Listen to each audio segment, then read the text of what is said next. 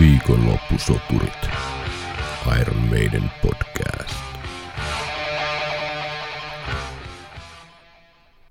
Tervetuloa jälleen kuuntelemaan Viikonloppusoturit Iron Maiden podcastia tänne oopperan kummituksen luolaan. Minun nimeni on Tero Ikäheimonen ja täällä seuranani on jälleen tuttuun tapaan Henri Henkka Seeger. Tervehdys Henkka. Terve vaan, täällä ollaan. Täällä ollaan taas viikon tauon jälkeen kävimme tuossa syömässä hyviä tuoreita mereneläviä tarjoavassa Ancient Mariner kalaravintolassa ja nautiskelimme siinä ruuan kanssa muutaman Sun and Steel oluen ja olemme jälleen täysissä ruumiin ja sielun voimissa hoitamaan tämän meidän viikon ainoan tehtävämme, eli puhumaan tunnin ajan Iron Maidenistä. Kyllä, ja aloitan sen Jahas, Tolleen. siellä shihahti. Mikäs bönthä sulla siellä onkaan? tällä kertaa on valikoitunut, lähinnä koska sä tän toit, niin mikroipa keisarilta, ja ei ole yhtään huono siis. Tää on tullut tutuksi omassa jääkaapissa siitä asti, kun tätä on julkaistu, eikä vähintään sen takia, että tässä on erittäin hyvä maku suhteessa tähän niin kuin Hintaan vai? hintaan ja alkoholin määrään. Tämä podcastin pölpöttäminen on myös huomattavasti helpompaa kuin ei ole Katos, ihan jär, järjettömässä perkele. jurrissa. Tässähän on vain 2,8 volttia. Eli tämä ei ollut tarkoituksenmukaisesti. Ei, tää on siis täysin vahinko ollut, mutta itse asiassa tää eri... Mä, mä ajattelin, että sä oot kuunnellut meidän vanhoja jaksoja ja ajattelit asettaa tämmöisen pienen ansan, että toi Henkka on kyllä sen verran, sen verran sekaisin yleensä. sen verran sekaisin loppuvaiheessa, että nyt pitää vaihtaa mikroipaa. Mutta Ei, ei, ei, ensi kerralla otetaan tuommoista jotain 12 volttista doppelbokkia vaan suoraan lämpimänä niin kuin laivan hytissä konsonaan. mikäs on meidän kuuntelijoiden suositus, jos totta kai se on Trooperi, mutta jos ei Robinson Brewerin tuotteita ota huomioon, niin olisi kiva kuunnella ja kuulla, mitkä on teidän go-to-oluet vaikka Iron Maidenin palan painikkeeksi. Kyllä, meidän itse asiassa on vähän suunniteltu tai tuossa työlistalla, joka on pitkähkö ja etenee, etenee omaa tahtiaan, mutta yksi jakson aihe voisi olla tämmöinen niin olut ja Iron Maiden tyyppinen kokonaisuus, että meillä on, tai sinulla on, itsehän en tunne ketään oikeastaan muita ihmisiä kuin sinut, niin, mutta, mutta sulla, sulla on hyviä kontakteja tänne suomalaiseen olutskeneen vanhana, Laatu korvaa määrän. vanhana tuota, olutalan ammattilaisena niin kuin olet, niin tota, tota, tota, voitaisiin tehdä joku tämmöinen oluthenkinen jakso. Tämmöinen niin Iron Maiden musiikin ja oluen paritusjakso. Kyllä, ehdottomasti semmoinen maistelu. Joo, Maistelu siihen, että miltä, miltä mikäkin biisi kuulostaa ja päinvastoin, että niin. Mikä kuulostaa? puhallutukset joka, joka tota biisin välissä sitten ja katsotaan, miten se vaikuttaa yleiseen mielipiteeseen. Kyllä. Voi olla, että tämä No Prayer, Dying, no Prayer for the Dyinginkin analyysit lähtisi hieman eri jengalle, jos olisi muutama oluen ottanut enemmän alle, mutta ainakin ne biisianalyysit olisi aloitettu varmaan jo kuukausi sitten. niin, Mutta siitä puheen ollen. niin, nyt tänä, nyt on se vihdoin se juhlan hetki, kun tässä No Prayer for the Dying kokonaisuudessa päästään jopa itse levyn biiseihin käsiksi. Kiitoksia kaikille kärsivällisyydestä, kun olette tänne asti jaksaneet puurtaa, jos olette. Sen verran vielä asiakaspalautteesta, niin täällä oli tota, Tuomas ki- kiitellyt mainioista jaksoista ja mehän ollaan huolipyöreänä kiitollisena siitä. Ja täällä ehdotettiin, että koska tulee fanipaitoja. Ai siis meidän fanipaita. Meidän fanipaitoja. No, tässä nyt ehkä mennään sitten vähän tämmöiselle harmaalle alueelle pian, että me kuitenkin pyörii, tämä podcast pyörii tämmöisen niin kuin Iron Maidenin ja levyyhtiön hyvän tahdon varassa toistaiseksi, että voi olla viisaampaa, että tämmöiset merchandiseit jätetään sitten kuulijoiden oman harkinnan varaan, että jos haluatte tehdä viikonloppusoturit T-paitoja, niin antaa palaa siihen. On meidän, meidän lupa löytyy kyllä, mutta ehkä emme itse nyt lähde tällaiseen tota, mm, monetisaation tielle tässä hommassa, niin hommat ehkä jatkuvat jonkun aikaa vielä. Mutta sitä on kyllä puhuttu, että sitten kunhan tämä kulkutauti tästä hellittää, niin voitaisiin pitää tämmöinen, kokeilla tämmöistä viikonloppusoturit-klubia. Kyllä, tämä on ollut mielessä jo varmaan ainakin yhtenä tai parina eri, eri nime, parilla eri nimellä ja eri konseptina aikaisemmin, mutta Kyllä. tämä on nyt konkretisoitunut. Joo, tämän podcastin myötä. voitaisiin tuossa syksyllä, ehkä loppukesästä, jos tilanne on sillä hellittänyt, niin miettiä, että olisiko teillä kuulijoilla kiinnostusta, niin että varattaisiin joku baari ja kuunneltaisiin yksi ilta pelkästään Iron Maidenia ja juotaisiin olutta. Mutta palaamme tähän ehkä myöhemmin, jos kiinnostusta löytyy. Yes. Viikonloppusoturit. Pyhä Jeesus! Nyt vihdoin No Pray for the Dyingin biisien pariin. Kymmenen biisiä, 43 minuuttia kymmeneen biisiin, eli kertoo jo siitä nopealla laskutoimituksella, että keskiarvolla siinä neljän minuutin kieppeillä mennään. Ja kun tätä biisilistaa katsoo, niin täällä itse asiassa ainoastaan levyn lopetusbiisin Mother Russia on yli viisi minuuttia, ja loput on sitten neljän minuutin kieppeillä ja Holy Smoke jopa alle. Aivan. Eikö No. sulla ollut se jossain se lista noista Iron Maidenin biiseistä pituuden mukaan jaoteltuna, niin eikö tämä Holy Smoke varmaan siellä aika lyhyemmässä päässä on? Kyllä täällä Drive-osastossa löytyy kyllä tämä lista. Tähän on yksi tärkeimpiä dokumentteja, mitä kukaan voi ikinä. Kyllä, Joo, tässähän se on. Katsotaan, tuleeko top 10 mitään. Kuule, ensimmäinen on vasta täällä 19 on Holy Smoke. joo, joo. Mutta tota, levy, siis levyn kymmenessä biisissä, niin kuudessa on Bruce Dickinson kreditoituna jollain tapaa, joko säveltäjänä, säveltäjänä tai sanoittajana, ja tuota, seitsemässä kappaleessa Steve Harris, mikä vahvasti kyllä sitten äh, kertoo siitä, että Steve Harriksen ja Bruce Dickinsonin visio vahvasti tämä No Prayer for the Dying on. Dave Murrayllä kaksi, kaksi tuota biisikredittiä ja Adrian Smithillä sitten yhteen, eli Hooks in You-kappaleeseen. Taidettiin mainitakin tuossa, kun puhuttiin siitä, että Adrian Smith vaihtui, vaihtui Jannik Kersiin, niin Adrian Smith tosiaan ei soita yhdelläkään biisillä Steve Harriksen mukaan tällä levyllä, mutta oli vielä mukana, kun bändi alkoi äänittää Hooks in You-kappaletta, The Assassin ja Holy Smokea ja Public Enema Number One biisejä, eli peräti neljää biisiä oli ehditty, ehditty jo aloittaa äänittämään ennen kuin sitten Adrian lähti bändistä, mutta varmaan kyse mm. sitten rumpu- ja basso-raidoista. Itselläni ainakaan ei ole semmoista tietoa tullut ikinä vastaan, että Adrian olisi ehtinyt jotain kitarajuttuja Mm. äänittää, mitkä olisi sitten heitetty roskiin hänen lähdön jälkeen. Ei, ole, ei ole itselläkään. You can't play heavy metal with synthesizers. Levyn aloitus, Tail Gunner, mikä on ensi reaktio. Heti kun se biisi lähtee, niin mulle tulee vähän odottavat fiilikset. Mm.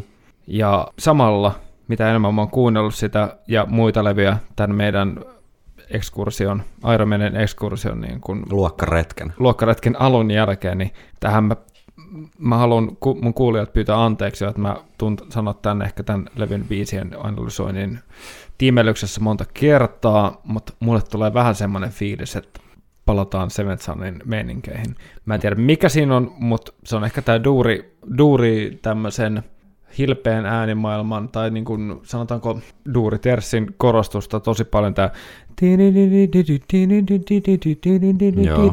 niin eihän se on hirveän niin kuin surullisen kuulosta. Mm. Mutta tämä äänimaisema ja tämä rytmiikka ja tämä riffi, jolla tämä alkaa, niin mulla on tosi Seventh Son vibat siitä. Mm. Ennen kuin me päästään tähän niin kuin koko biisin analysointiin, niin, niin mun mielestä alku ei ole huono, mutta ehkä kokonaisuutena ekana biisinä tämä biisi pikkasen lässähtää kokonaisuuteen nähden. Onhan tämä vähän niin kuin outo levyn aloitus tai löysä levyn aloitus. Niin, Kuunnellaan. ehkä se on snadisti löysä.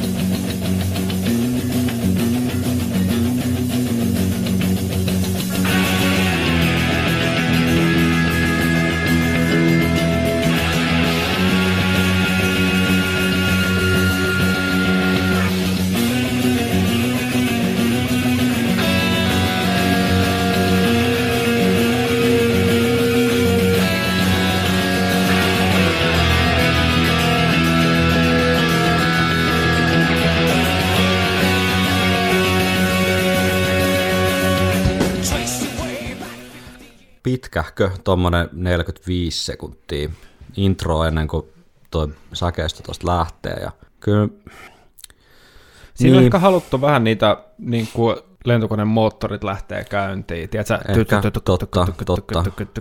Ehkä tossa on se, mä niin kuin ymmärrän tavallaan sen tietynlaisen audiopointin, mitä siinä on ehkä haettu, mutta Mm. ehkä se on vähän niin kuin hidas levyn aloitukseksi, varsinkaan jos tarkoituksena olisi tehdä jotain niin kuin räväyttävää. Niin, jos sä nyt vertaat tuohon sitten vaikka edelliseen Peace of Mind-levyyn, tai siis ei ole Iron Maiden edellinen levy, mutta edellinen levy, jota käytiin täällä läpi, eli Peace of Mind, niin onhan tuossa nyt niin kuin Where Eagles Darein mm. aikamoinen ero. Jep. Sinänsä niin kuin levynhän voi aloittaa suhteellisen rauhallisesti. Kyllä siitä on meidän diskografiassa ihan hyviä esimerkkejä. Hot Summer in Time Jep. alkaa aika iisisti, Moonchild. Ei, ei se ole niin kuin, sinänsä siinä ei ole mitään vikaa. Mutta tässä on ehkä vähän semmoinen, että jos aloittaa rauhallisesti, niin siinä pitäisi olla sitten joku melodiakoukku tai joku semmoinen tunnelmakoukku, eikä vaan se, että lentokone lähtee niin kuin pikkuhiljaa lämmittää niitä moottoreita. Kyllä se lentokoneen pitäisi niin kuin 30 sekunnissa nyt olla jo vahvasti ilmas mun mielestä. Niin ja ehkä tässä on myös se yhteisvaikutus tuohon, kun se lähtee tuohon säkeistöön, mikä itsessään mun mielestä on ihan mainio. Mm. Niin kuin kuullaan vähän uutta Bruce-tulkintaa ja kähinä Brucea, Mm. mutta se vaihto ei vaan ole tarpeeksi nouseva tavallaan siihen, että se, se ei lähde mihinkään, niin kuin, se ei nouse ja nouse ja nouse, vaan se pysyy paikallaan ja se pysyy paikallaan vielä edelleen sen säkeistön ajan. Mm. Niin se on ehkä siinä se tietynlainen niin kuin nyanssin puutos on ehkä se, jos tätä lähtee moittimaan. Ei, ei tämä ole missään nimessä mikään tämmöinen niin kuin, ö, katastrofi. Tämä on ihan hyvä, hyvä niin kuin, tämmöinen ö, jännitteinen intro, mutta mulla on ehkä enemmän se, että mihin se menee, että se Mm. mm. enemmänkin laskee Mm. sinne säkeistöön kuin että se nousisi Totta. sinne säkeistöön. Totta. Kuunnellaan säkeistä. Trace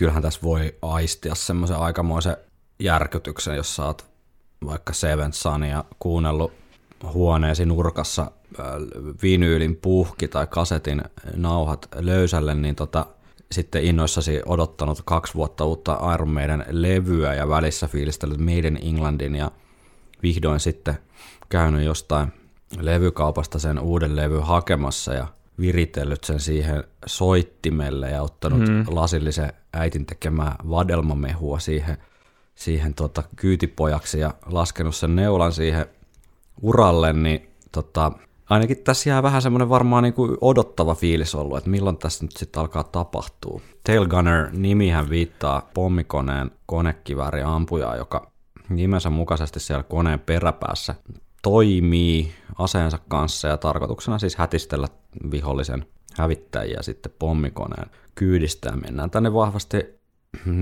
toiseen maailmansotaan, mikä Steve, tai siis Bruce Dickinsonille on rakas ajanjakso historiassa, tai ki- aina hän on kovin kiinnostunut tästä toisen maailmansodan ilmasodasta, ja varmasti se ei siis hae on tästä kuuluisi esimerkki.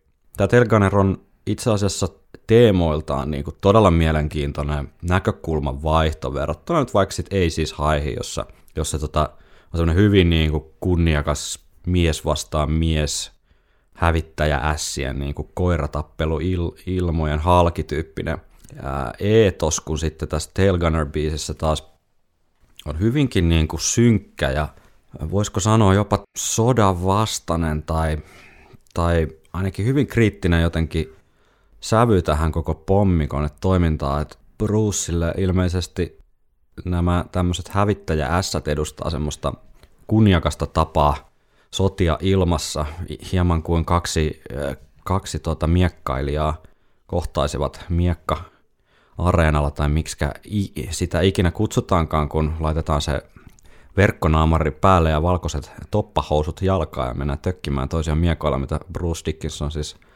tunnetusti harrastaa tätä miekkailua, niin tämä, ehkä sitten tämä ei siis high meininki edustaa enemmän tällaista ajattelua kuin sitten taas tämä tail gunner, eli tämä pommi, pommikone, pommien tiputtaminen siviilien niskaan, niin ei sitten edusta Brucelle ihan sitä kaikkein kunnioitettavinta sodankäynnin muotoa. Tail gunner nimeen liittyy semmoinen Brucein sitaatti, tämä voi olla myös hassuttelua, mutta hän olisi poiminut tämän, tämän tuota Tail Gunner nimen niin pornoelokuvasta. Ja itse nyt sitten ihan podcastin nimissä tein vähän taustatutkimusta ja tosiaan vuodelta Sattui vahingossa löytämään Vuoden, omasta hyllystä. vuodelta 86 niin löytyy tosiaan tämmöinen Tail Gunners-niminen pornoelokuva, jonka tuolta internetistä onnistuin sitten löytämään. Ja ihan nyt sitten tieteellisen tutkimuksen nimissä vilkasin sitä, niin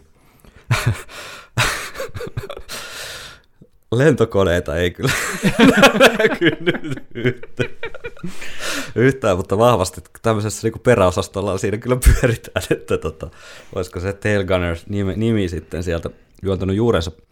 Joka tapauksessa heti säkeistä, ensimmäisen säkeistön lyrikoissa mainitaan tota Dresdeniä ja, ja tota myöhemmin kappaleessa niin Enola Gay pommikone, joka oli siis Boeing B-29, tämmöinen Super Fortress, erittäin, erittäin järeä toisen maailmansodan aikainen pommikone, joka varmasti historian kuuluisimpia pommikoneita siinä, että mm. tiputti, tiputti sitten, tota, oho, täällä rapisee joku helvetin juliste oopperan kummituksen luolassa.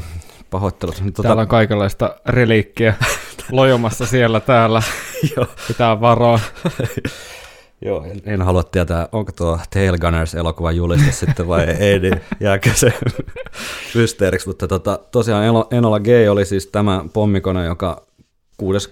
elokuuta 1945 niin pudotti atomipommin Hiroshiman kaupunkiin Japanissa ja sillä seurauksella, että 66 000 ihmistä kuoli välittömästi ja 70 000 ihmistä loukkaantui vakavasti ja sitten myöhemmin, myöhemmin tota säteily on säteily aiheuttamia sairauksia ja muihin kuoli sitten ties kuinka paljon ihmisiä. Ja Hiroshima oli tämmöinen about Vantaa tai Tampereen kokoinen kaupunki siihen toisen maailmansodan aikaa ja 2500 000 asukasta ja heistä jos semmoinen 70 000 kuoli välittömästi tähän pommiin, niin se on aikamoinen tuota prosentti, prosenttiosuus ja tätä, tätä tematiikkaa Dickinson nyt sitten peilailee tässä Tail Gunner biisissä.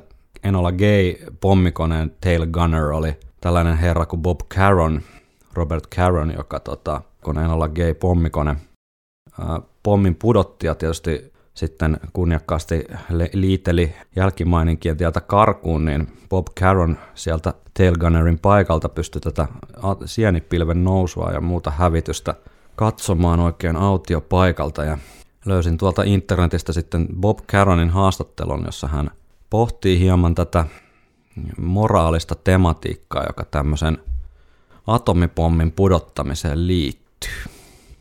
Do you regret having been aboard that plane and having dropped the world's first atomic bomb? No, I never thought of any regrets of being on that crew. We, it was a military mission that our crew was picked to do. But I, looking back on it, I, I, I don't think I've ever had any regrets.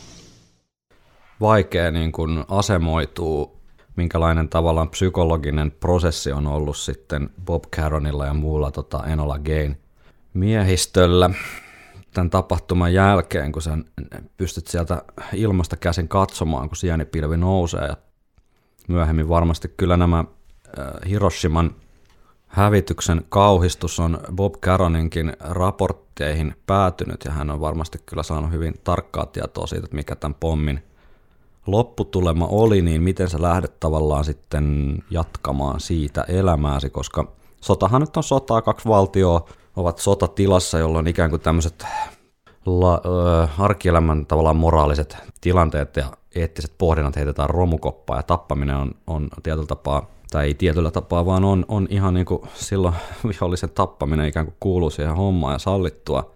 Tietysti tietyt sotarikokset niin ei ole sallittuja ja niihin on sitten omat proseduurinsa, kun niitä tutkitaan ja tuomitaan, mutta lähtökohtaisesti niin toisen ihmisen tappaminen muuttuu sallituksi, mutta se, että käytännössä kyllähän Hiroshimassa siis sotilaita tietenkin oli, oli paljon, mutta pääasiassa hävitys kuitenkin kohdistui sitten siviiliväestöön ja se koko homman pointti oli siinä, että Japanin keisari pakotetaan ikään kuin polville, että jos ei sota lopu, niin tämä homma jatkuu, että meiltä kyllä näitä pommeja löytyy ja lopputulema toki oli se, että sota loppui.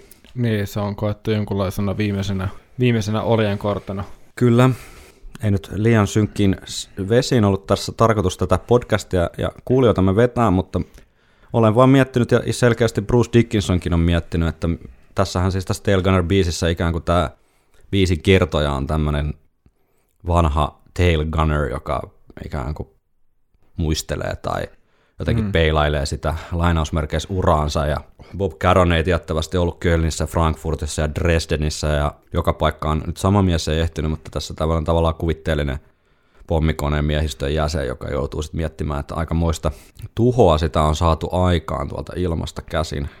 Joo, ja palatakseni ehkä tähän musiikkipuoleen, mikä unohtui tuosta intro-analyysistä mainita, niin oli tämä slide-putken käyttö Mm. tässä kitaroinnissa. Mä en tiedä, voidaanko me kuunnella se vielä kerran, ihan se intro vaan.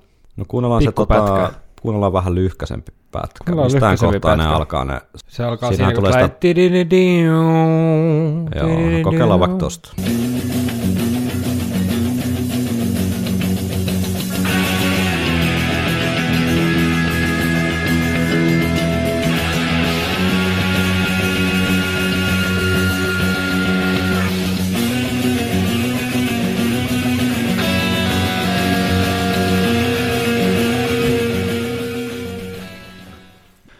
Siellä kuulee, kun nämä soinut vaihtuu, Mm. kuuluu tätä slide-putken käyttöä.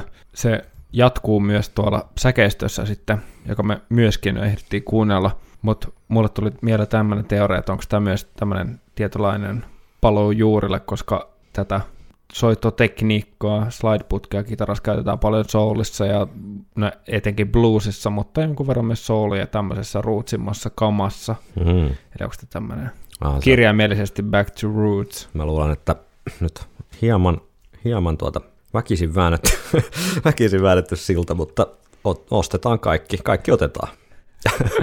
Siltä se on sekin. Siltä se on se, sekin. Tota, kuunnellaanko toi kertsi, niin siitä, siinä tulee sentään sitten jo sitä niinku vähän tutumpaa Brucea. Pieni semmoinen hengähdys, että et, kyllähän se Bruce on vielä siellä olemassa. Iron Maidenkin on vielä jotenkin olemassa. Why.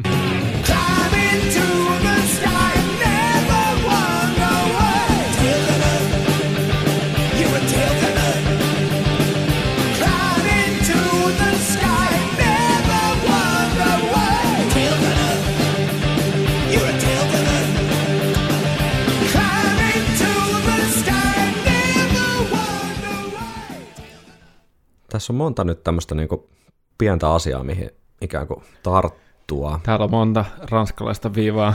Joo, no ensinnäkin positiivisena niin toi Bruce vihdoin tässä minuutti mennyt tota biisiä vähän pidempäänkin, niin vihdoin kuullaan nyt sitten tällaista puhtaampaa ilmaisua Bruceilta, mikä tuntuu kuulostaa suorastaan ihanalta. Puhuttiin paljon Peace of Mindin, äh, Peace of Mindin biisiä, biiseihin liittyen, niin näihin tämmöisistä niin modulaatioistakin. Mindilla on paljon niitä, että Mm. et riff- riffit pelkästään jo Where Eagles Dareissa, niin et kitarariffit vähän moduloi ja laulut vähän moduloi. Ja mikä tuo kivaa vaihtelua. Tässähän on nyt esimerkki modulaatiosta. Mm. Se, se kolmannes kierrossa tota Kertsin toistoon, niin nousee pikkasen se Brucein niin kuin laulumelodia, ja sitten se laskee taas siihen vikaan kiertoon. Mutta se ei taas niin kuin sit tässä toimikaan mun mielestä hirveän hyvin. Että se päinvastoin niin kuin vähän laahaa jotenkin perässä. Mä en tiedä, mi, mi, mi, nämä on näitä pieniä niin kuin jotenkin, missä se musan taika jotenkin on. Et periaatteessa sama musiikkiteorian väline otettu käyttöön, mutta sitten se, missä se toisessa paikassa toimii tosi hyvin, niin sitten tässä se mun mielestä ei niinku tuo hirveästi juuri mitään tuohon. Joo, ja ehkä se on, mitä mä oon tässä miettinyt ylipäätään Kertsistä, että tämä kertosek muistuttaa aika paljon tämmöistä prekorusta tai bridge-osioa, eli Mm. osiota just ennen kertosäettä, koska tässä on vähän semmoinen odottava tunnelma myöskin ton Your Tailgunner-homman myötä, Mm. ja, ja sitten odottaa, että tämä purkautuu johonkin.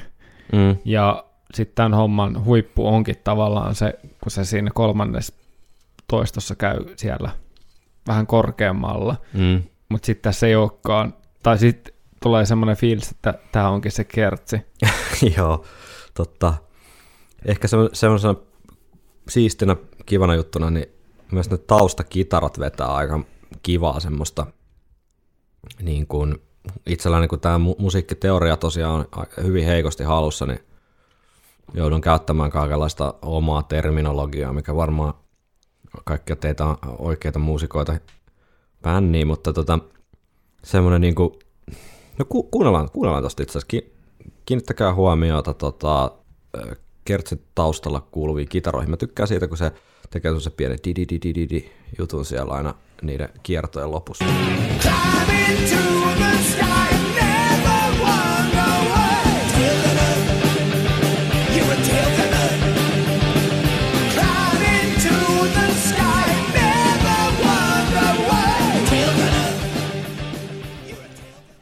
Periaatteessa ei nyt mikään niinku järisyttävä upea jutska, mutta tämmöinen pieni mauste siellä, että jos tästä kertsistä nyt jotain positiivisia juttuja haluaa hakea. Joo, ja toi melodikaan ei ole missään nimessä huono, Ei, mutta se ei. on vaan vähän pliisu niin kertosäkeeksi. Se on vähän pliisu kertosäkeeksi ja mä mietin, että onko osittain syynä Nika McBrain tässä koko hommassa. Et jotenkin kun Se on noi- keksinyt sen kertosäkeen. en, en mä nyt kaikkea sen kaada viattoman, viattoman rumpalin niskaan, mutta en mä tiedä, jotenkin nuo rummutkin tuossa on vähän semmoiset niinku pliisut. Se vaivaa tätä koko toki mun mielestä tätä koko levyä, mutta erityisesti mm. tässä kohtaa, niin olisi nyt al- levyn aloitusbiisi, herra jestas, niin tarvinnut kertsi jotain vähän niin kuin jykevämpää meininkiä. se voi kyllä olla. Mutta sen jälkeen onneksi alkaa tapahtua. Näin on Marjat.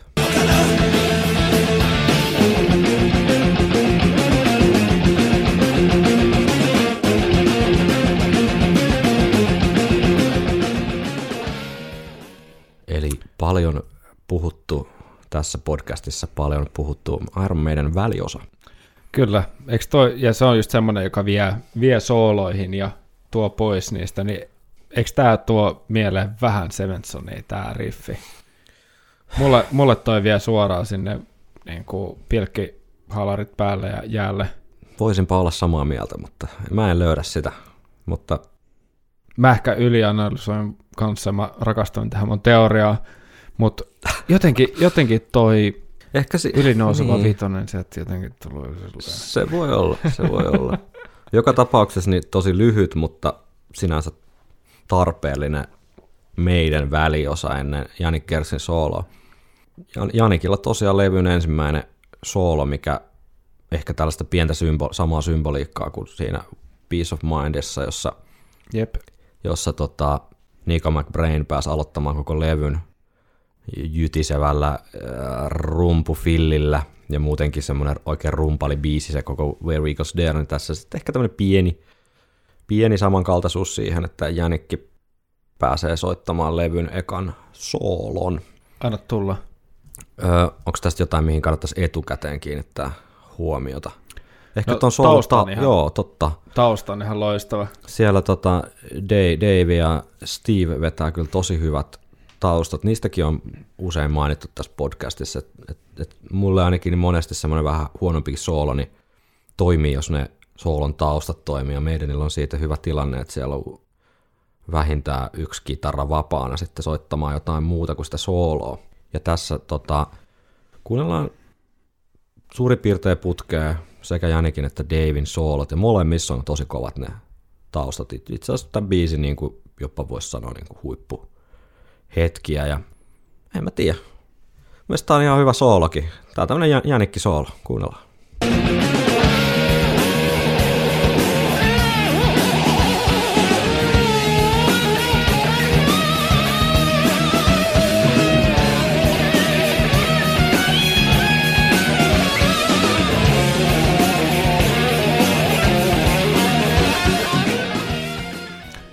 siinähän tempo puolittuu kanssa, Joo. mikä on aina todella ö, rohkea, mutta parhaimmillaan tosi toimiva, niin kuin tässä tapauksessa, niin toimiva tehokeino.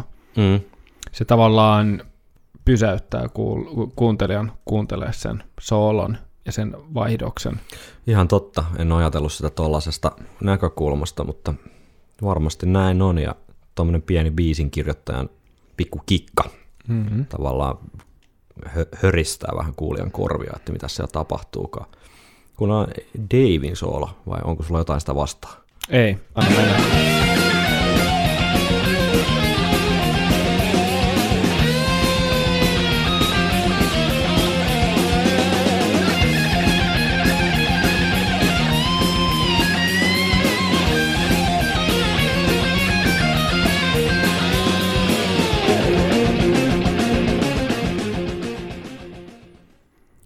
Siinä taas väliosaan mentiin. Sieltä tuli aikamoista basaritykitystä. Kyllä, ei nyt ehkä top 10 Iron Maiden sooloja kummaltakaan herralta, että siinäkin mielessä vähän ehkä erikoinen biisin, tai siis levyn aloitusbiisi valinta, että olisi toivonut ehkä tuolta soolo-osastoltakin pikkusen niin kuin semmoista. Meillähän on muuten ilmeisesti olla yhtä mieltä, mikä tämän levyn aloitusbiisi olisi pitänyt olla. Kyllä, siihen päästään myöhemmin siihen spekulointiin. Tämä, tämä, tämä on, joo, kyllä.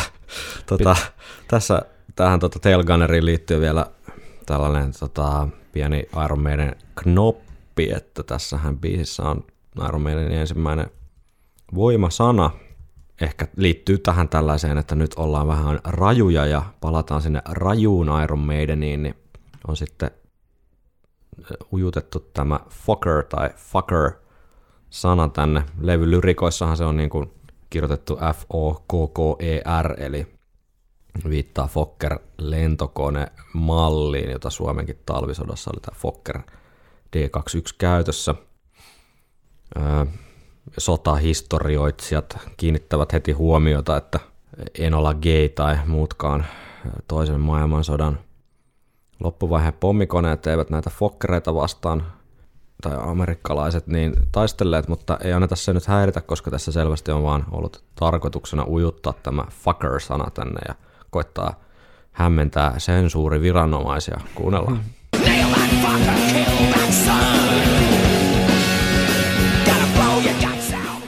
Kyllä Bruce sen hyvinkin vahvasti fucker lausuu tuon fokkerin. Jep. Tota, siitä biisi jatkuu sitten säkeistöön ja kiertosäkeeseen ja päättyy.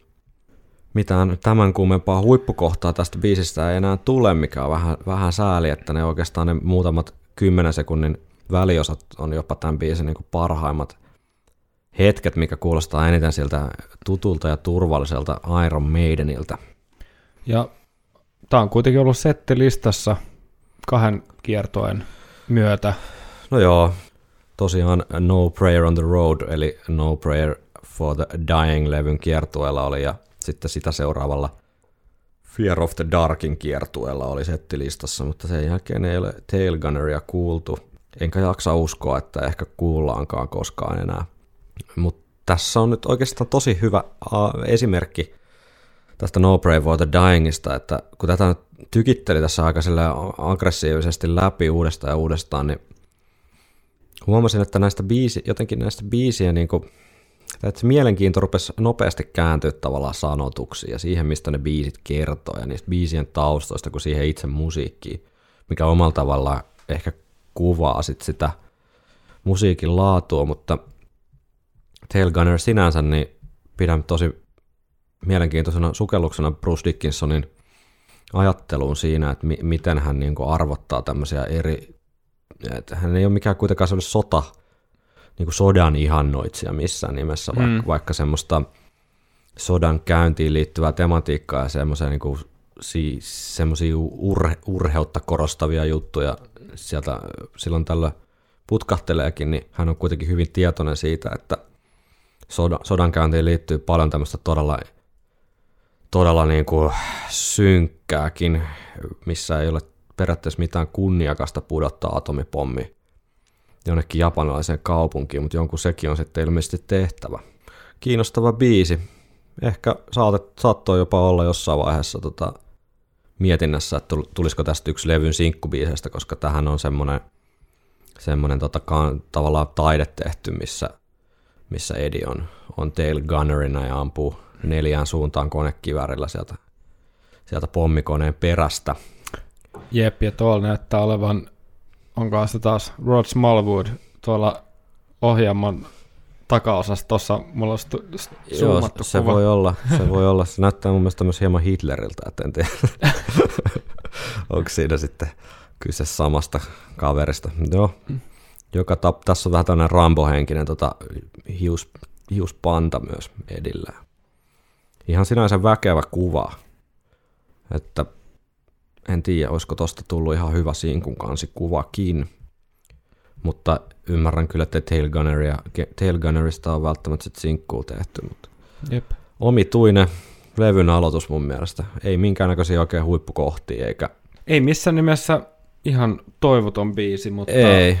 ei välttämättä myöskään ehkä se tavallaan ihan, ihan niin kuin tota vasaralla päähän Ei, aloitus, että nyt on ei. tulossa uutta meidän ja tämä Niinpä. tulee ole kova. Nyt mietipä nyt vaikka joku Prowler, Niin, että millä, millä niin kuin intensiteetillä se alkaa. Että jos on jotenkin jossain kuvitelmissa menty takas siihen ilmaisuun, niin ei se kyllä ole ainakaan tähän biisiin mun mielestä tarttunut.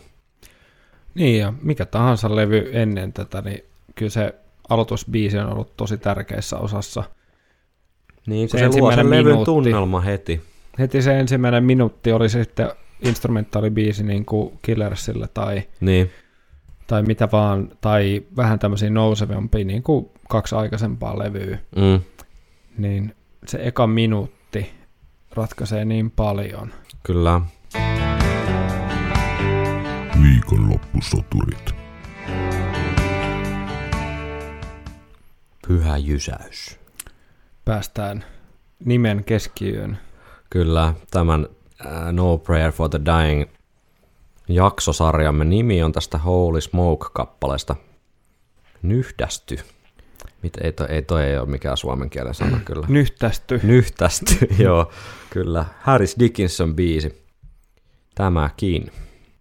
Tämä oli näin pitkä. Mä en edes muistanut, että tämä on niinku lähes neljä minuuttia. Rockibiisi. Rockibiisi, levyn eka sinkku.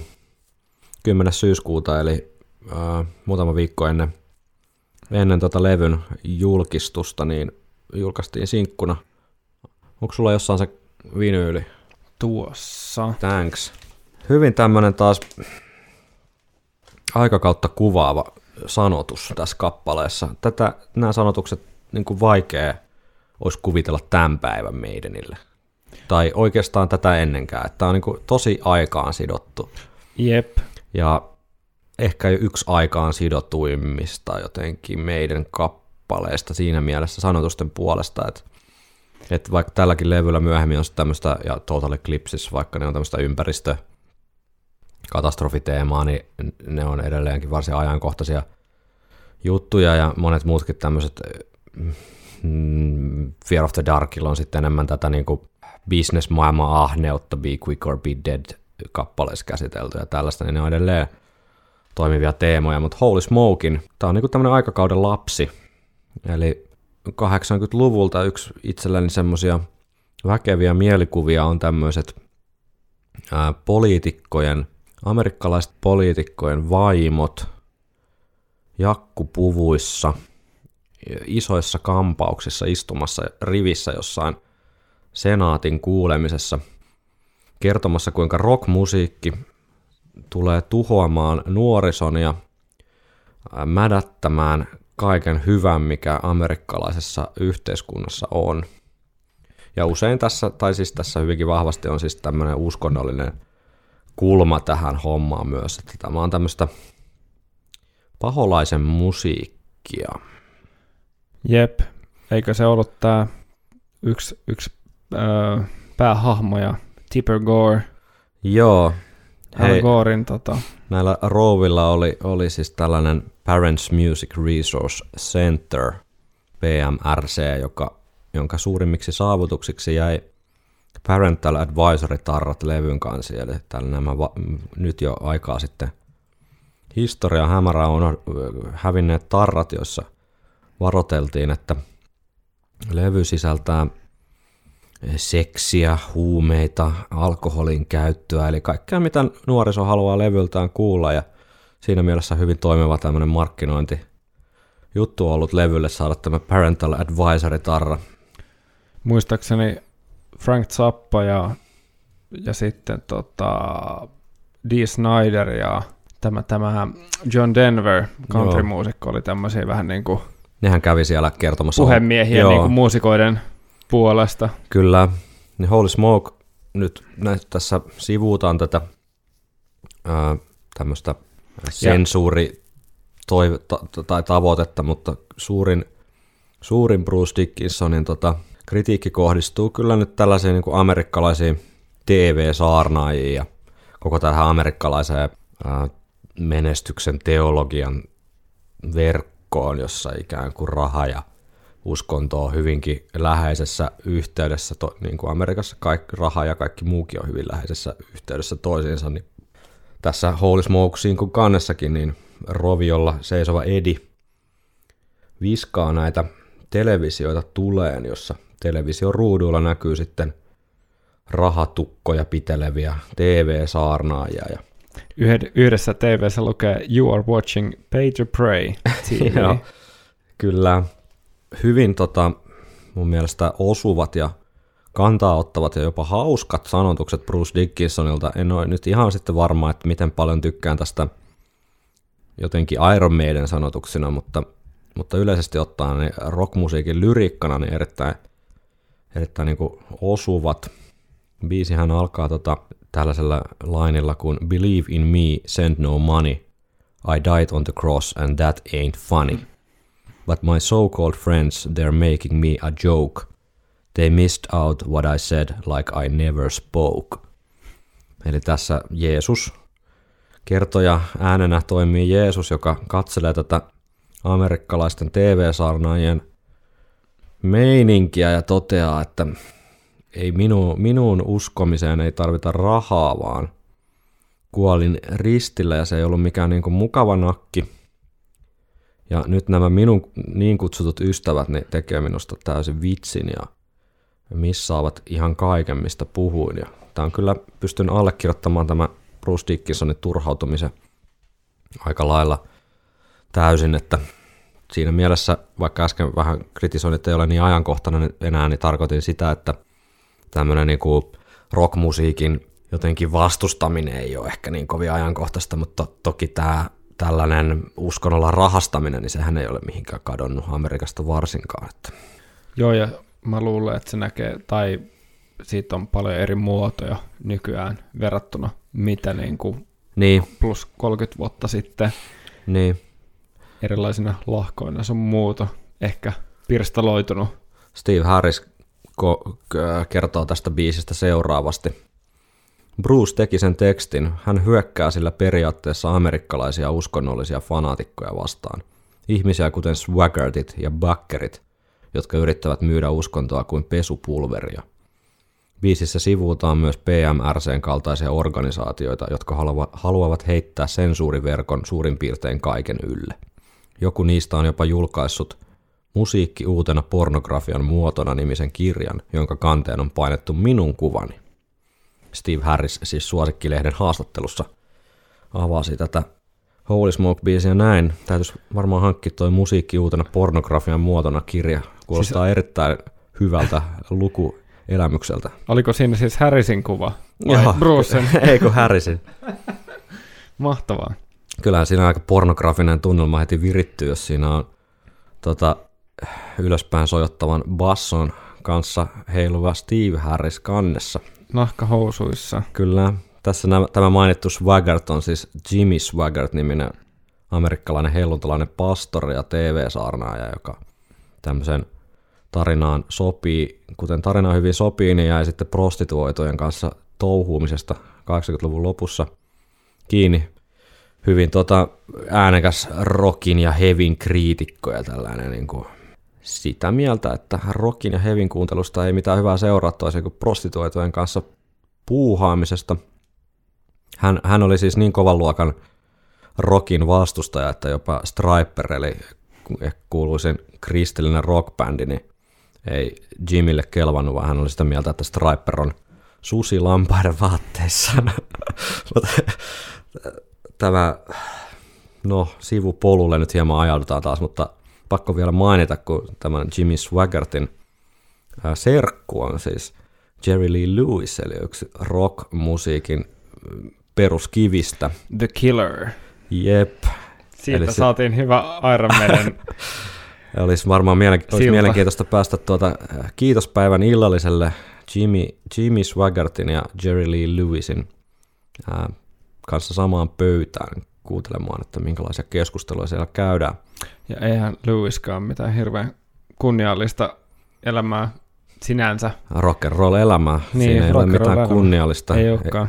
Tota, ää, myös tämä Backer, jonka Steve Harris mainitsee, niin on siis myöskin Jim etunimeltään, mutta Jim Backer, niin myöskin siis TV-saarnaaja, joka sitten jäi aviorikoksesta kiinni ja tuomittiin myöhemmin petoksista vankilaan. Eli kyllä tässä vahvasti niin kuin tämmöistä tekopyhyyttä hieman aistettavissa näiden herrojen toiminnassa, mi- mistä, mihin, mihin tämä Holy Smoke-biisi sitten tarttuu.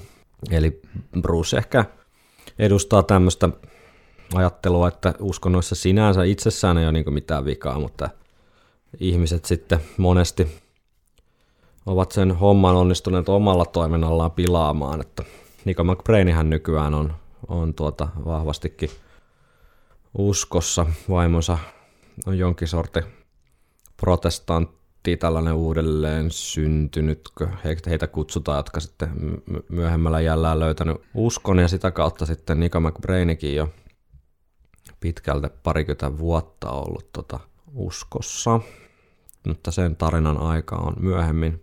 Ne- Internetistä löytyy kyllä haastatteluita, missä Niko avaa tätä suhdetta Iron Maidenin tuotantoa ja omaan uskoonsa. Et muun muassa Number of the Beast-kappaleesta puhutaan, että kuinka tämmöinen homma, homma, miten nämä hommat sopii kimppaan. Ja kyllä Nikolla siihen ihan hyvät perustelut on, voitte käydä itse lukemassa, mutta mentä, mennäänkö pikkuhiljaa vihdoin Holy Smoke-kappaleen?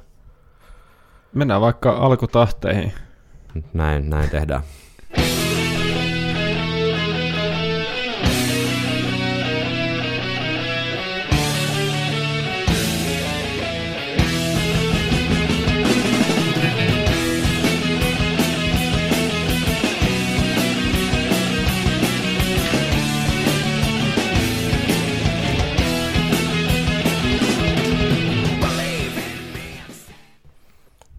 Mitäs ajatuksia tämä herättää? No se lähtee ainakin polkemaan ihan saman tien. Et siinä toi, tässä on tällainen uusi knoppi kuin oktavi, oktavistemma tämän Ahaa. perinteisen terssistemman sijaan, eli kitarat soittavat tismalleen saman asian, paitsi toinen soittaa oktavia ylempää ja toinen oktavia alempaa. Eli käytännössä sama melodiakulku, mutta eri kohdasta sitä. Eli tämä on erilainen harmonia. Se on käytännössä sama asia, mutta eri korkeudelta. Ja tässähän on tämmöinen aika positiivinen, iloinen kuulokuva, mm. joka myöskin oli aika isossa osassa tota, Telgunnerin niin kuin, a, introa. Kyllä. Ja aika korutonta se oktavistemma tekee sen, että siinä ei ole samanlaista rikkautta kuin näissä terssistemmoissa, että sulla ei ole sitä eri ääntä siellä tavallaan, vaan Mm. sulla on se sama ääni eri kohdasta. Mutta tuossa on ihan hyvä poljento ja, ja se lähtee nopeasti käyntiin kuitenkin. Mulla on vähän tämmöisiä Number of the Beast-viboja Mm. siellä. Ehkä sieltä tulee jotain, joo, kyllä. Number of the Beastillä on ehkä saman, jotain niin kuin samantyyppisiä kohtia biiseissä. Ihan totta, joku Invaders-tyyppinen Mm. mm. niin kuin, jutska, Jep. jutska tulee sieltä alitajunnasta. Että jos taas nyt sitten Dave Murray edellisessä tai sitä edellisessä joskus viikkoa sitten, kun näitä asioita pohjustettiin, niin haaveili vähän niin kuin palusta, et, tai kuvasi tätä levyä sille, että taas voinut tulla Number of the Beastin jälkeen, niin ehkä sitten yksi riffi ainakin olisi voinut tulla. Mennäänkö säkeistä? Mennään ihmeessä. Believe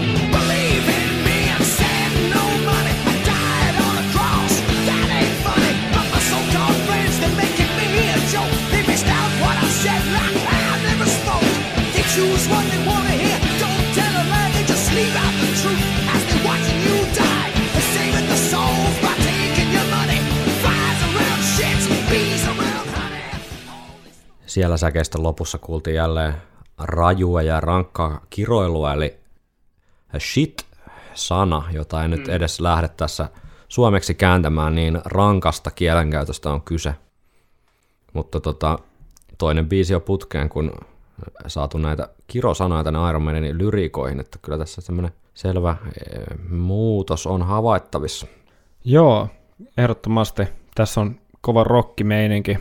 Joo. Rockimeininki niin kuin kautta, kautta linjan ja tässä on selkeästi paino on paljon enemmän sanoissa kuin ehkä tässä bändin briljerauksessa tai Joo, näennäisessä briljerauksessa, mutta tämmöistä niin kuin perusvarmaa soittoa ja se mikä mun mielestä on kiva juttu tai siisti juttu, mikä tuolta erottuu aika, aika hyvin, kun siihen keskittyy, niin toi Steve Harrisin bassotyöskentely, siellä on jokainen sointuvaihdos, se korostaa semmoisella sointuryppäällä, että se korostaa nämä kitaran sointuvaihdot soittamalla sinne soinnun taustalle ekan, ekan äänen tai tahdin e- alkuun, mitä sen live, live-esiintymisessä näkee paljon. Eli se ei soita vaan sitä yhtä perusääntä, vaan se soittaa tämän voimasoinnun. Siellä kuuluu kvintti ja oktavi ja kaikki mahdolliset.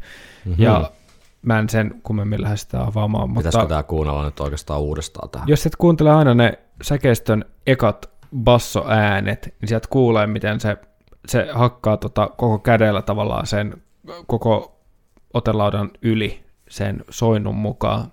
Ja se rytmittää sitä kivasti. Ja se olisi varmasti tosi eri kuuloinen ilman sitä. Kuunnellaan tuosta vähän lyhkäsempi näyte tästä samasta säkeistöstä.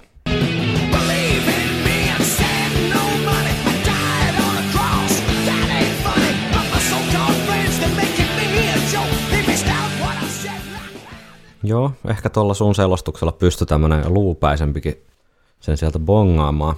Tiedätkö muuten mikä on, kun ihminen ristiin naulitaan, niin mikä on se tota, lopullinen kuoleman tai kuolin syy? En heittämällä arvaa. Se on, t- Häpeä. Tu- tutkijat ovat siis sitä mieltä, että, että se on tukehtuminen, eli kun siinähän siis tota, jalat ja kädet, tai jalat naulattiin ja kädet joko sidottiin tai naulattiin, niin tähän ristille, niin se aiheuttaa semmoisen niin paineen ja lihasten venytyksen tänne keuhko- ja rintakehän alueelle, että se sitten lopulta aiheuttaa tukehtumiskuoleman. Tämä nyt sitten vaan tämmöisenä sivupolkuna Koska kuitenkin mietitte sitä. Joo, sitkeimmät ilmeisesti kesti päiviä tässä ristillä riippumassa. Tai pahimmillaan ja parhaimmillaan varmaan sitten kuolema tuli nopeammin, mutta toivotaan, että ei nyt ihan lähiaikoina ristiin naulitseminen palaa tähän tai oikeusjärjestelmämme äh, rankaisuvalikoimaan. Mihin tämä korona, koronakurimus vie jossain vaiheessa. Niin, jos saadaan tämmöinen kunnon Mad Max yhteiskunta, yhteiskunta tänne, missä enää viimeisenä majakkana vilkkuu viikonloppusoturit podcast, kun- kunnes sekin joskus hiljenee. Sitten Joo. tiedetään, että ei ole maailmassa enää mitään hyvää. Jossain pommisuojassa. Kyllä, sinne me paetaan sitten salaiseen paikkaan. Mennään Holy Smoke kertsiin.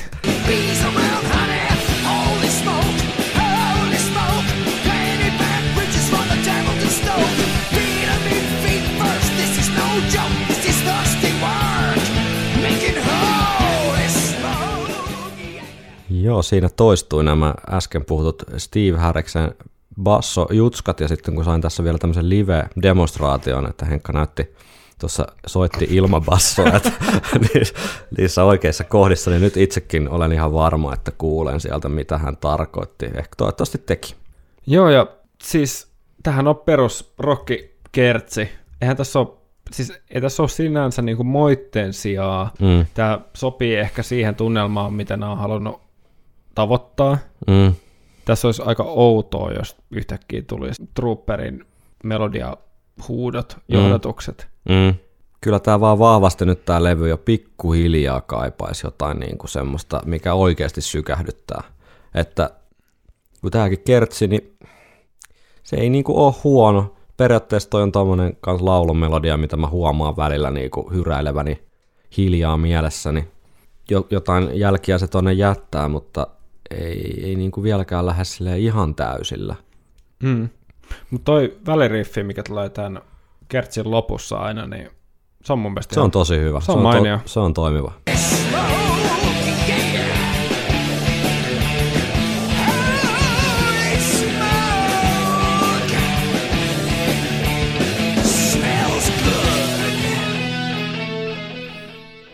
Se on mahtava toi smells good. Sieltä tulee vähän se röllimäisyys, mitä tuolla Still Lifeen liittyen aikanaan keskusteltiin. Sitten tulee jotain tietynlaista välittömyyttä ehkä bändin ja yleisön välille, tai bändiltä yleisölle.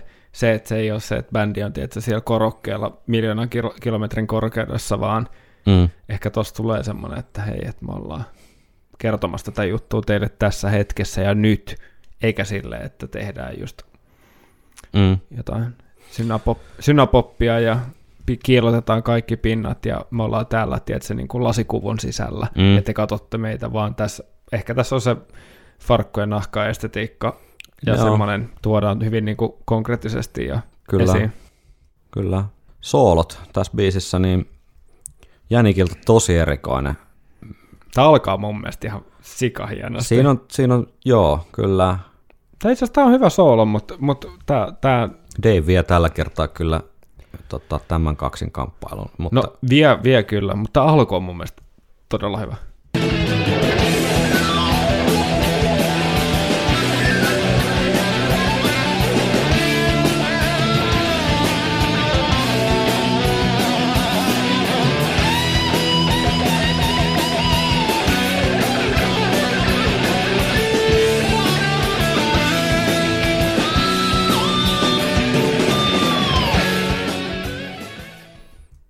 Joo, miten tota, millaisella soittotekniikalla tuommoisen, mikä toi niinku on toi juttu, mitä siinä tapahtuu? No, se voi tulkita mun mielestä kahdella tapaa, että joko silleen, että siinä ei ole mitään, tai sitten sit siinä on kaikki vähän niin kuin samaan aikaan. Niin.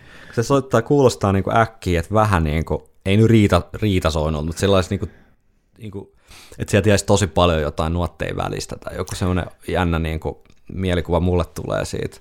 Mutta varmasti hän tekee niinku just mitä hän haluaa tehdä, mikä on taas sitten osoitus siitä, että kun sä oot tarpeeksi hyvä, niin sä voit tavallaan rikkoa niitä Mm. mm. semmoisia odotuksia ja kaavoja. Kyllä tuossa on niin kuin, kyllä mä uskon, että siinä on aika lailla yhdistelmä sitä, että Jenik on tosi kartalla Mm. tavallaan niistä tempuista, mitä se, mitä se osaa, Mm. tai mitä, se, niin kuin, mitä sillä on tuolla pussissa. Ja siinä, missä Davehän on sanonut usein, että silloin soolosta niin kuin alku ja loppu. Mm. Se tietää, millä se aloittaa, ja sitten se tietää, mihin sen pitää päätyä. Mm. ainakin monessa haastattelussa on tällä lukenut, niin Mm. Janikilla on ehkä se, että se on siinä hetkessä, kun se äänittää ton, ja se ei ole itsekään ihan varma, mihin se menee. Eikä missään nimessä kyseessä ei ole mitään tekemistä sen kanssa, että olisiko hyvä kitaristi vai huono kitaristi, vaan enemmän siitä metodiikasta, mitä käyttää. Ja sillä saadaan luotua erilaista, niin kuin mä en esimerkiksi välttämättä missään nimessä, niin kuin vaikka kitaraa kohta 30 vuotta soittanut, niin mä en osaa soittaa tota sooloa niin kuin lähi, lähelläkään Mm. sille, että se kuulostaa just tolta. Mm. Mutta jonkun Adrian Smithin soolon, minkä se on säveltänyt, niin mä pystyn suhteellisen tarkkaan tulkitsemaan, koska se on myös tosi tarkkaan taltioitu. Aivan. Se, niin kuin ääni kerrallaan ja Aivan. fraseeraukset on, tosi, fra, fraseeraukset on tosi selkeitä ja se on sävelletty, se so, sävelkulku. Niin mä koitan, tarkoitus ei ole mitenkään kehu itteni, mutta mut lähinnä, lähinnä niin kuin korostaa Mut sitä. vahingossa sekin nyt lipsahti tähän. Lähinnä, lähinnä korostaa sitä, että soittamista voi lähestyä niin monella tapaa. Joku bändi, en mä tiedä, HC-bändi vaikka voi tehdä tosi sellaisen riffin, joka, jonka sä voit purkaa periaatteessa ääni ääneltä Mm. mm. ja koittaa opetella soittaa, mutta sitten siellä on silti jotain nyansseja, mitkä sä et, mitä sä et ikinä tavoita, koska sä et ole se tyyppi Mm. joka sen soittaa, niin mä luulen, että Gersin asioissa on paljon kyse siitä, että sillä on niin, niin oma ote siihen soittimeen, että se ei ole varmaan yhdelläkään keikalla soittanut tota sooloa samalla tavalla esimerkiksi kuin tällä levyllä. Ja se on vaan osa sitä juttua ja se ei ole toisinnettavissa, mutta ei se, se ei ole myöskään tarkoitus, että se toisinnetaan. Joo, hyvä, erittäin hyvä analyysi. Kiitoksia tästä Henkka. Toi on nimittäin mua aina vaivannut, että on- onko tolle jutulle joku nimi, mitä, niin kuin, tiedät, se on joku musiikkitermi, mitä Jänikki tuossa tekee, mutta se on Jänik, Jänik Kersson se musiikkitermi. Joo, kyllä se on, kyllä se on niin, että soittaminen on niin henkilökohtaista. Jokaisella on se oma tyyli Mm. ja mitä haluaa sanoa. Niin jotkut asiat ei ole tarkoitettu toisinnettaviksi. Ja, ja just tämä, että joka kerta kun mä kuulen ton soolon esimerkiksi, niin se kuulostaa siltä, että Janik tiedätkö, soittaa sen tässä hetkessä, kun sitä kuuntelee. Mm. Ja musta tavallaan siinä on, se, se on tavallaan se jutun taika myöskin. Että se on joka kerta vähän erilainen. Sä kiinnität huomioon eri ääneen ehkä siellä, tai sit sä oot silleen, että mitä? Mm.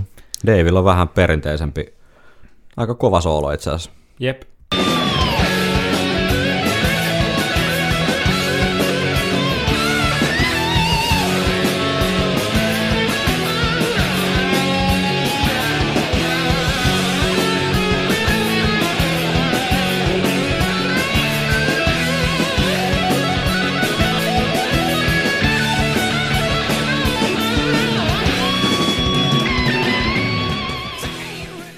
Tosi hyvä. Mm.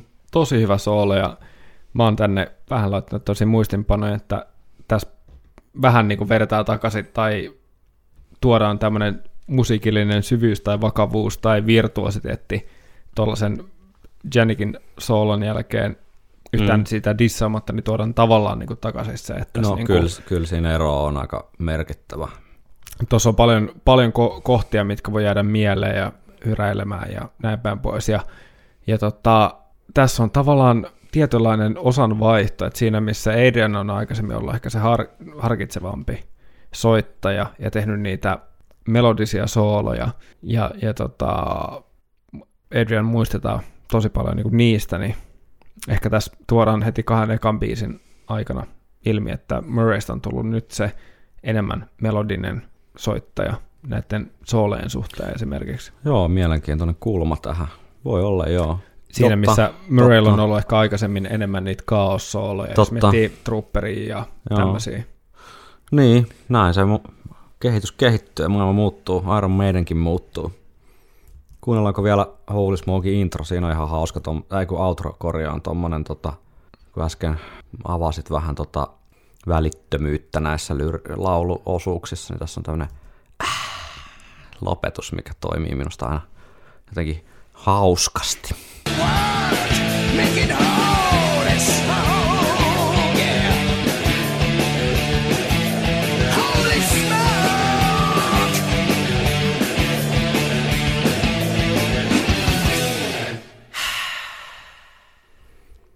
Siellä se pyhä jysäys ja pyhä savu vihdoin puhallettiin ulos. Bruce on siellä auringon kukkapellolla, Joo, pinkki paita päällä, joo, Holy Smoke haistelemassa pyhää. viittaat ilmeisesti Holy Smoke musavideoon, Kyllä. joka on Iron Maidenin paras musavideo, erittäin huikea audiovisuaalinen teos. Se on kyllä. Mulla on se tuolla musavideokokoelmalla joskus varmaan ehkä ysillä tai lukio ekalla, kun mä sen hommasin, ja sieltä tulee nämä Clairvoyantit ja muut nämä 80-luvun huippumusavideot, ja sitten tämä Holy Smoke siihen perään, ja on silleen, että hetkinen. Joo, se on siis semmoinen Steve Harriksen itse kuvaama kaikki muut osiot, paitsi ne, joissa Steve Harris itse esiintyy, jotka on hänen vaimonsa kuvaamia, niin semmoinen kotivideo filmityyppinen pläjäys täältä Steven Tiluksilta Essexistä, levyn, levyn tota, äänityksistä pääasiassa kuvattu ja semmoista ö, kotivideofiilistelyä.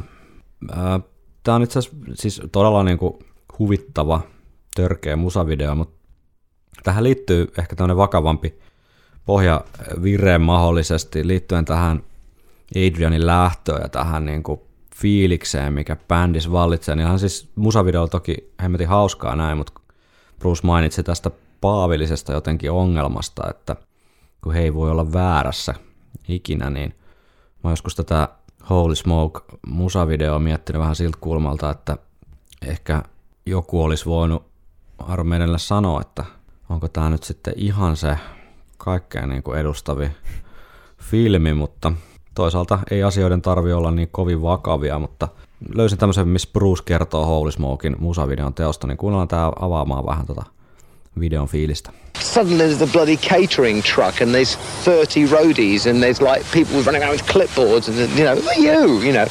And there's all this nonsense and and you know you go to talk to film people about it and they're like oh you don't need all that kind of stuff you know? They only do that because they know it's a pop group.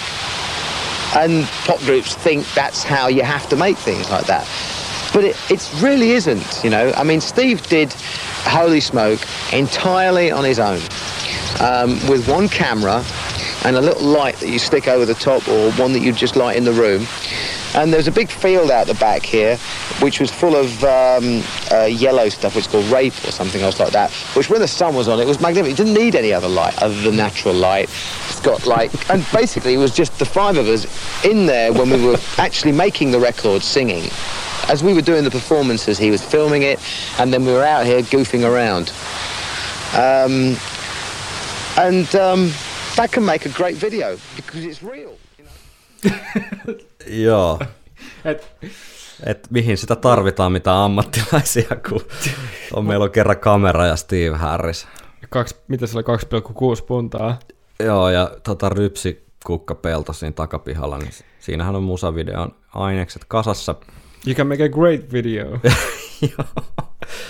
Kyllä mä väitän, että tässä nyt kuuluu semmoisen niin menestyksekkään vuosikymmenen läpi aallonharjalla painaneen Bruce Dickinsonin ja Iron Maidenin ääni sen suhteen, että eihän me tarvita niin kuin mitään apuja enää. Me tiedetään just mikä on parasta. Mm. Joskus se toimii, joskus ei. Menkää katsomaan Holy Smoke musavideo ja päättäkää itse, toimiiko teidän mielestä. Kiitoksia jälleen kun kuuntelit viikonloppu Soturit Iron Maiden podcastia. Päästiin nyt pari ekaa biisiä ja tässähän on nyt vierattanut jo yli ajalle reippaan puoleisesti tämä tunteroinen. Tuskin se ketään haittaa.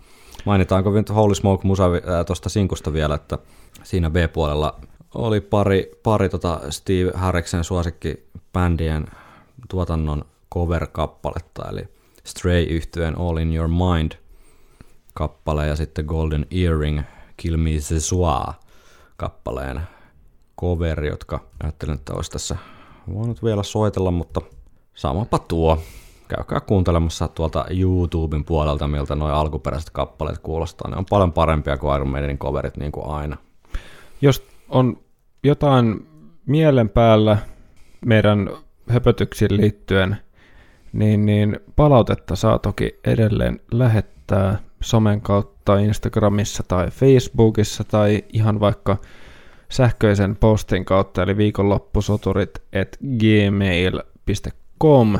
Sehän on muuten tota toi Intian suositoin sähköpostipalvelun tarjoaja toi gmail.com. Mä ajattelin, että viikonloppusoturit on niinku suosituin tämä käyttäjän nimi. Ei, mutta kyllä sieltä Intiasta paljon hyvää palautetta tullut, että tosi kuunneltu, kuunneltu ohjelma.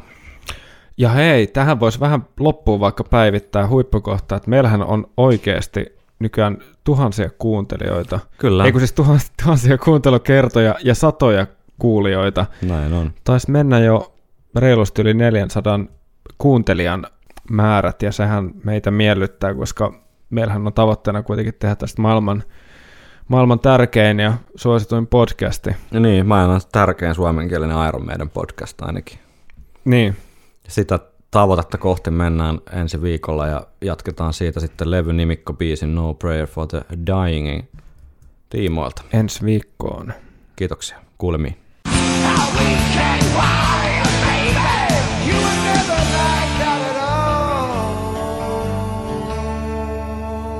Viikonloppusoturit.